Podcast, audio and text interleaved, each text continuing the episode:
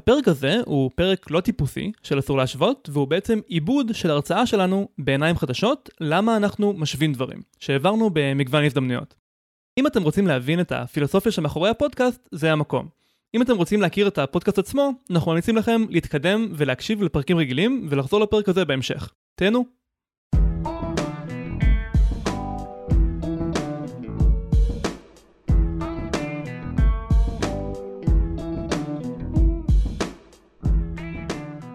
יש משפט מפורסם שמייחסים אותו לאיינשטיין, ובמציאות נאמר על ידי מישהו שהוא כנראה לא איינשטיין, שאומר, אי אפשר לפתור בעיה באותה רמת החשיבה שבה היא נוצרה.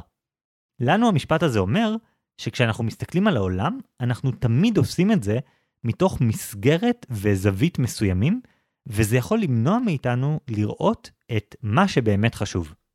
אתם כנראה חוויתם את זה בעצמכם, אם למשל שיחקתם טטריס, שזה המשחק מחשב הישן ההוא, שבו נופלות מהתקרה אבנים בצורות שונות, והמטרה היא לסדר אותם בשורות מלאות. זו תופעה מוכרת, שאחרי שמשחקים מלא טטריס, פתאום כל העולם נראה כמו אבנים של טטריס. אתה נכנס נניח לסלון שלך, וישר אתה שם לב שאם תסובב את הספה שלך ב-90 מעלות, הספה תתיישר בדיוק עם השידה, וזה ייצור שורה מלאה, ותקבל נקודות. מה שקורה כאן הוא שאותם חפצים שראיתם כבר אלף פעמים חושפים בפניכם צד אחר לחלוטין ואם לא הייתם משחקים טטריס אין סיכוי שהייתם רואים את זה. ואם אנחנו רואים את העולם אחרת אחרי כמה שעות של משחק מחשב, אז רק תדמיינו כמה אחרת אנחנו רואים את העולם ממי שהוא לא אנחנו, או אפילו מישהו שהוא בכלל לא בן אדם. זה רעיון שקוראים לו אומוולט, או בעברית העולם של העצמי, ובעצם זה אומר שכל ישות חווה את העולם באופן אחר לגמרי.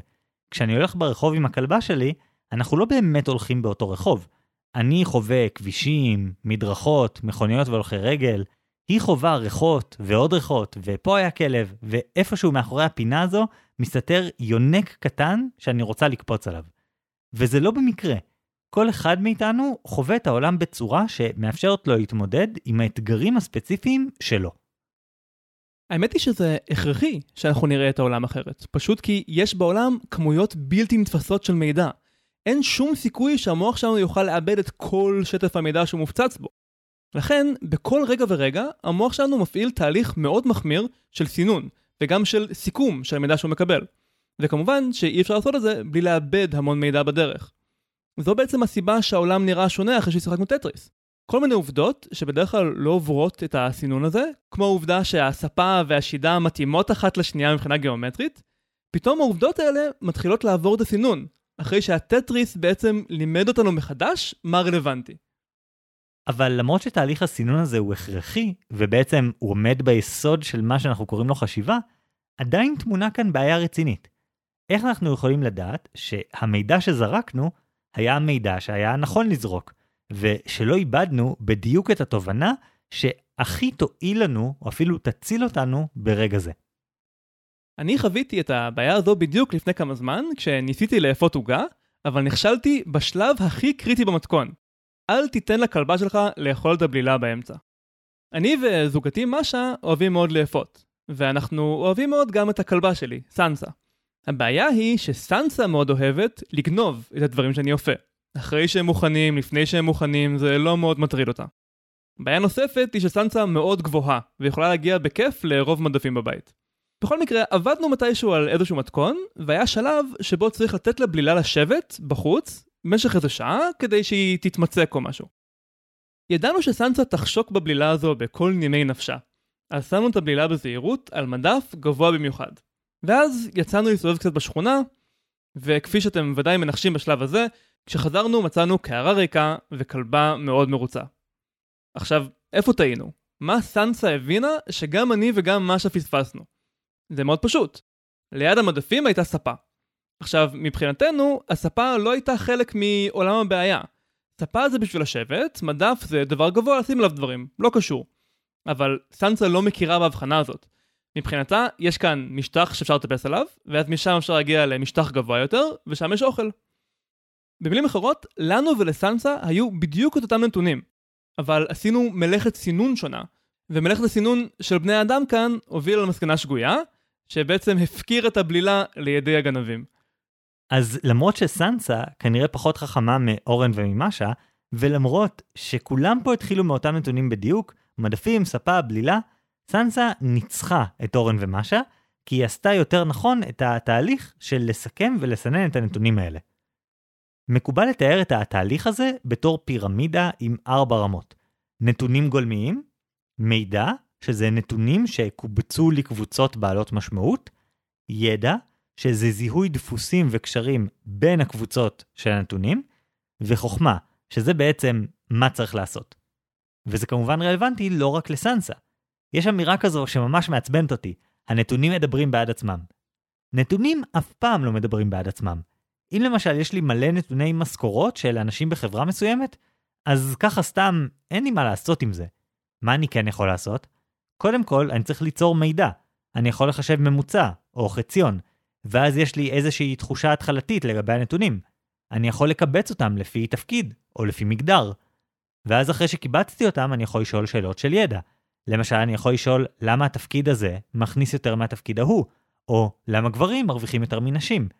ורק אחרי שעניתי על השאלות האלה, של הידע, אני מגיע לשלב של החוכמה. השלב שאני צריך להחליט מה לעשות. אם אני המנכ"ל, אני יכול לגלות שהמחלקה הכי בעייתית שלי גם סובלת ממשכורות נמוכות, ואז החוכמה תהיה להגדיל את המשכורות שלהם, כי אולי ככה הם יתפקדו יותר טוב. אבל כבר בשלב הראשון, של לעבור מנתונים למידע, אם הייתי מקבץ את הנתונים בצורה אחרת, למשל לפי ותק במקום לפי תפקיד, אז הידע והחוכמה שהייתי מפיק היו אחרים לגמרי, או אולי לא היו שם בכלל.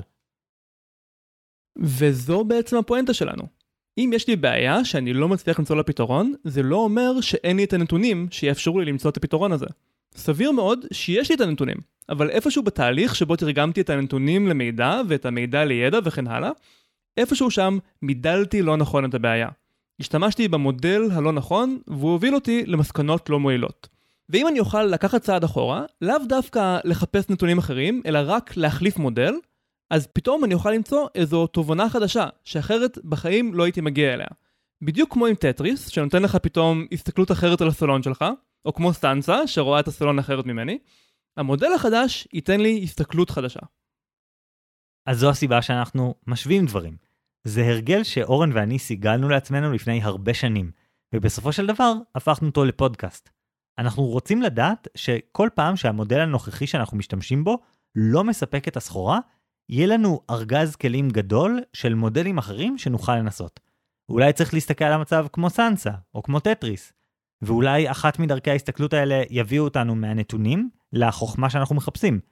וזה לא רק עניין של לשים לב להקשרים חדשים.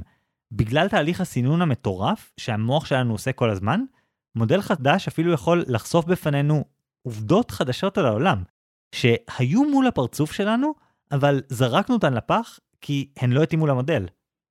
והדגש כאן הוא לא על זה שיהיה לך את המודל המושלם וזהו. הדגש הוא שיהיו לך מלא מודלים ושתוכל לנסות דברים שונים. אני אוהב את איך שהסביר את זה הפילוסופי שהיה ברלין. הוא דיבר על שועלים וקיפודים. השועל יודע הרבה דברים, אבל הקיפוד יודע דבר אחד חשוב. וזו חלוקה מועילה לדעתי של איך אנשים שונים חושבים.